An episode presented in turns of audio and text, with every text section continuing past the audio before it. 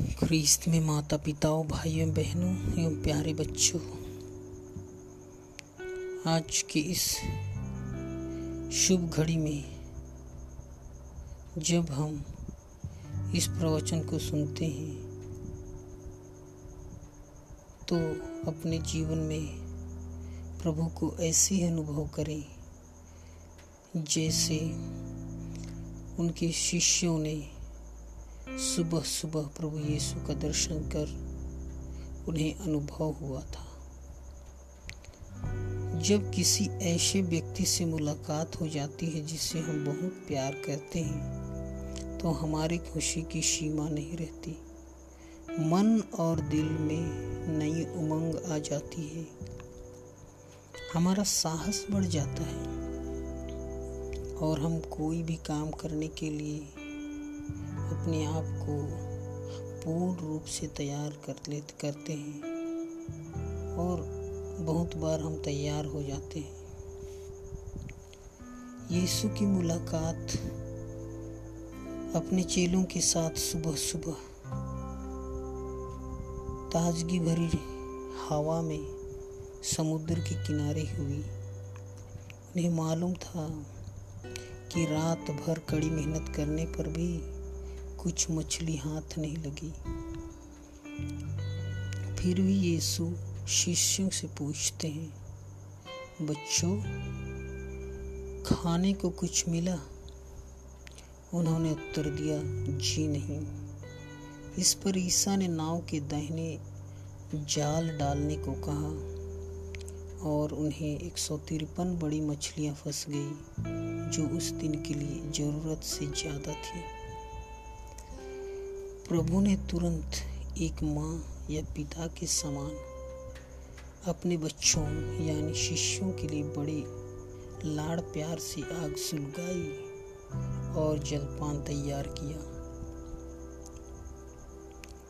शिष्य उनसे इतना स्नेह पाए कि उनका दिल भर आया। खुशी और होश जोश में वे निडर होकर लोगों को उपदेश देने लगे। उनमें ख्रीस्त की शक्ति एवं उन्हीं का ज्ञान आ गया।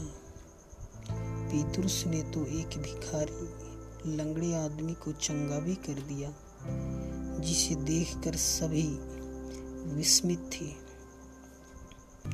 याजकों, शासकों नेताओं द्वारा बंदी गृह में डाले जाने या तरह तरह की यातनाएँ देने पर भी सुसमाचार प्रचार से उन्हें रोकने वाला कोई नहीं था।